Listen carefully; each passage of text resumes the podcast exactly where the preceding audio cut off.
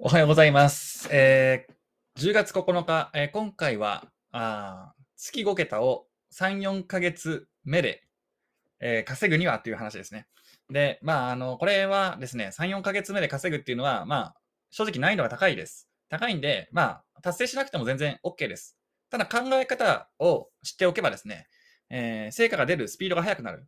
例えば1年とか2年かかってしまう成果が1年以内で出るかもしれないということで、今回お話しさせていただきたいと思います。で、えーまあ、いろんなあブログを作ってきましたが、が、えー今年も3つか4つ作ってるんですよ。で、まあ、一番、手っ取り早く成果が出たブログのやり方を今回紹介しますね。3ヶ月目で1万円、ちょうど1万円発生して、4ヶ月目の今月はもう1万円すでに発生しています。10月9日時点では発生しています。で、まあ、確定するかどうかはちょっとわかんないんですけどね。えーちなみに、先月、先月発生した1万円は確定しました。っていうお話をしたいと思います。で、えー一番成果が出たのは、一つの商品、一つのものについて、まあ、40記事ぐらい入れたブログでした。はい。これが一番成果早かったです。えー A 商品について40記事ぐらい書くブログですね。はい。で、その他の商品にはほぼ触れていません。多少ちょっとちょこっと触れてる記事はあるんですけど、紹介はしてませんし、触れても、ほれほぼ触れてもないです。その一つの商品だけを紹介した、えーまあ、特化ブログと言っていいのかわかんない。まあ、特化ブログは特化ブログですよね。はい。っていうやつです。で、えーまあ、考え方として、まあ、野球、野球でちょっと例えますけど、お例えば巨人とか阪神とかヤクルトとかあるじゃないですか。で、まあ、例えば今1位になってるヤクルトを例にしますけど、ヤクルトのブログだとちょっと範囲が広いんですよ。それはダメなんですよ。それは、あーなんていうかな。うんまあ、いろんな商品を紹介するブログと一緒ですね。ただ、ヤクルトの、そうですね、一番で今、塩見選手という選手がいるんですよ。で、その塩見選手という人のことだけ書いたブログだったらどうなのかっていう話なんですね。そういうことです。そういうブログですよね。僕は一つの商品について紹介しているブログを書いているわけですけども、絞るというのはそれぐらいまで絞ってください。要は、人から見てマニアックだと思われるぐらい絞ってくださいってことなんですよ。要は、マニアックなブログじゃなかったらダメってことですね。自分のブログはどうなのか副業ブログって書いてあったら、副業ブログでやってますみたいな。これマニアックですかね？多分マニアックじゃないですよね。はい。もう、なんか、人から見て、なんか、マニアックだな、こいつとかね。オタクだな、こいつとか。こんな詳しいやつ、ど詳しすぎて、詳しくてどうすんのみたいな 人いるじゃないですか。まあ、そういう人になってほしいんですよね。うん。で、ヤクルトの塩見選手という人がいるんですよ。一番バッターでね、今年大活躍してるんですけど、その塩見選手、あ、ちなみに僕ヤクルトファンとかではないんですけど、あれなんですけど、まあ、塩見っていう選手がいて、その選手のことについて30記事くらい書いたブログがあれば、まあまあ詳しいブログだと言えるんじゃないでしょうか。っていう話なんですね。それぐらいのマニアックさがブログに欲しいわけです。欲しいわけです。アイドルだったら、まあ A というアイドルがいました。まあ、あの AKB 系列のアイドルでも何でもいいんですけれども、その中で一人のことだけしか書いてない。逆に言ったらその以外の人は書いちゃいけないんですよ。ここが重要ですよ。さっきのヤクルトの塩見選手も、塩見選手のことを書くんです。でも、他の選手のことを書いちゃいけないんですよ。その書いちゃいけないっていうのを守れるかどうかなんですね。まあ、どういうことかっていうと、まあ、恋愛だと浮気してるのと一緒で、塩見選手のことを書きました。塩見選手は好きです。ただ山田選手も好きですってなったら、ちょっと薄らいじゃうんですよね。わかります？これ、この感じ。薄らげません？塩見選手だけが好きです。塩見選手を応援しています。みたいな。塩見選手以外眼中にありませんみたいなブログを書かなきゃいけないんですよ。アイドルもそうですよね。アイドルも一押しっていうのがいいたとして、えー A っていうグループに一人すごい推しの人がいて、その人のことだけ書くんですよ。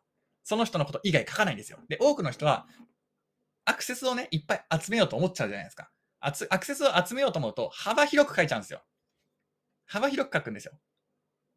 で、確かに、幅広い、例えばアイドルの話しましたけど、A っていうアイドルグループのメンバー全員のこと書いたら、そのアクセスは増えますよ。PV は増えますよ。ただ、その PV の濃さがなくなっちゃうんですよ。熱狂的な人を集めなきゃいけないんですよ。A アイドルの A ちゃんが好きなブログを書いて、その A ちゃんが好きなすげえ濃い人だけを集めなきゃいけないんです。そうすると制約しやすいんですよ。ですけど、いろんな人のこと書いたら薄まっちゃう。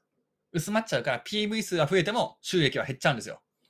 ヤクルトのさっきの塩見選手の例もそうですね。塩見選手も好きです。塩見選手のこと書きました。山田選手も書きました。村上選手も書きました。えー、あと、オスナ選手とかサンタナ選手とか、まあ、いろいろ選手いるんですけど、あと、ピッチャーでは、あ奥川選手のことを書きましたみたいな、ね。まあ、そういう全部の人を書いたら薄、薄まっちゃうんですよ。違うんですよ。例えば、塩見選手だったら塩見選手のことだけ書くんですよ。それ以外のこと書かない。そうすると、塩見選手がめちゃくちゃ好きな人が集まってきますよね、ブログに。PV 数は少ないかもしれないですけど、めちゃくちゃ塩見選手が好きな人だけが集まってくるんで、友達ができやすい。濃度が、濃度が濃い人が集まね、えー、ブログに来て、えー、制約しやすい。まあ、制約っていうかね、ヤクルそのヤクルトの選手の例は制約とは違いますけど、まあ、それぐらいの濃さを大事にしてほしいということです。マニアック、オタク。これが大事です。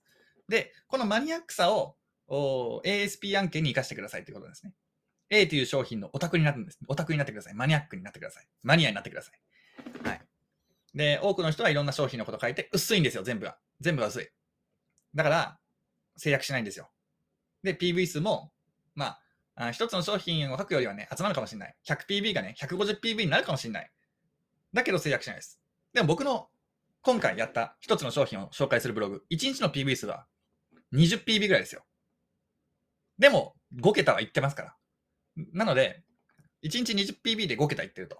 で、えー、それがですね、えー、例えば1日 100PB になれば、あ5倍、単純計算して5倍ぐらいにはなるということですよね。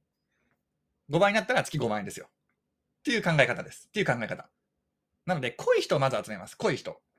濃い人集めてください。アイドルの A ちゃんのすげえ濃いオタク、握手会に何回も行って、えー、もうすべての現場を追っかけてるような人を集めるんですよ。それが重要です。それが重要。本当重要ですよ。ヤクルトでも、塩見選手だけが、のことを書いた、塩見選手オタクのブログ。あるいは奥川選手のことだけ書いた奥川選手オタクのブログみたいな。はい、奥川選手だけで30記事ぐらい書いてください。めちゃくちゃ濃度の高い。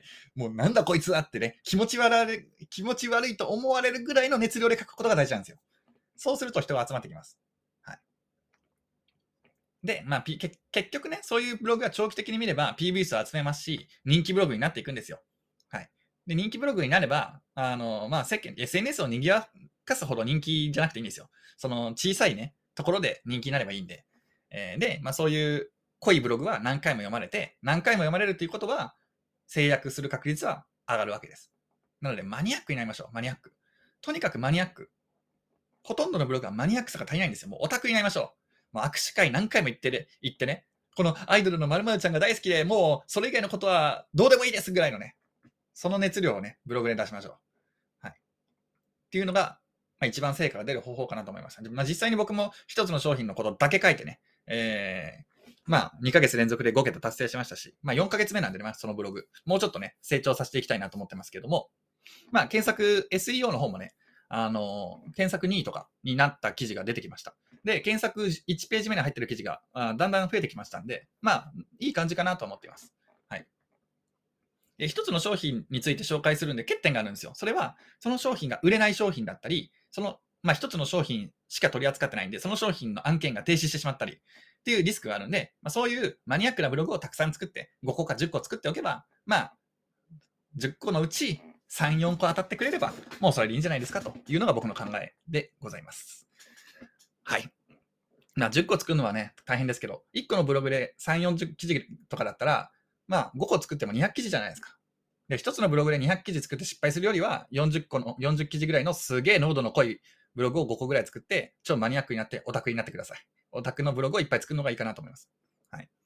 だから、その、A、まあ AKB みたいな、すごいいっぱいアイドルがいる例を出しますけど、A ちゃんの大好きなブログは、もう A ちゃんのことしか書かない。で、B ちゃんのこと書きたいなと思ったら、別のブログ作ってください。はい。同じブログに書いちゃいけません。同じブログに書いたらもうそれは浮気なんで、薄まっちゃうんですよ。ああ、こいついろんなやつ、女が好きなのかぐらいになってしまうんですよ。なので、書くことを限定してください。書かないことをまず決める。これ大事ですよ。本当大事です。書いちゃいけないんですよ。書いちゃいけない。いろんなこと書いたらダメなんです。もう一つのことしか書かない。そんな風にしてください。もう、あれです。ブログのしょジャンル？二つ目書いたらもう不倫だ、不倫みたいなもんです。もうそれ、そういうイメージ、そういうイメージです。はい。なので一つのこと、もう純愛を貫いてください。はい。ということで、今回は稼いだブログの話から、純愛の話までになってしまいましたけども、まあ、本当にそういう感じですよ。なので、ぜひね、えーブログはあ一つのことを突き詰めて、えーもうオタク、マニアックになりましょうという話でした。お話でした。今回以上です。ありがとうございました。